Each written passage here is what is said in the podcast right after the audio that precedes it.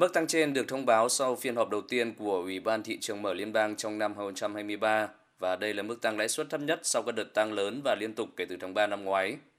Quyết định của Fed được đưa ra nhiều tuần sau khi chính phủ liên bang cho biết lạm phát ở Mỹ đã giảm trong tháng 12 với mức giá tiêu dùng giảm trong 6 tháng liên tiếp. Phát biểu tại cuộc họp báo ngày 1 tháng 2, Chủ tịch Fed, ông Jerome Powell cam kết sẽ tiếp tục cuộc chiến chống lạm phát.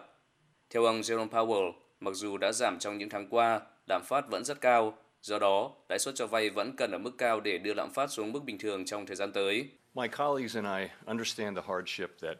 Tôi và các đồng nghiệp hiểu rõ về những khó khăn do lạm phát cao gây ra và cam kết mạnh mẽ đưa lạm phát trở về mức mục tiêu 2%. Trong vòng một năm qua, chúng tôi đã có những biện pháp mạnh mẽ để siết chặt chính sách tiền tệ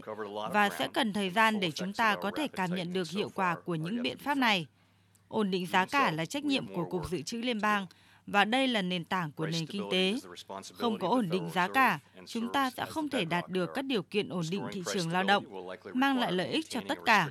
Ngày hôm nay, Ủy ban thị trường mở liên bang đã nâng mức lãi suất thêm 0,25% và chúng tôi thấy các mức tăng như hiện nay vẫn phù hợp cho tới khi có thể dần đưa lạm phát về mức 2%.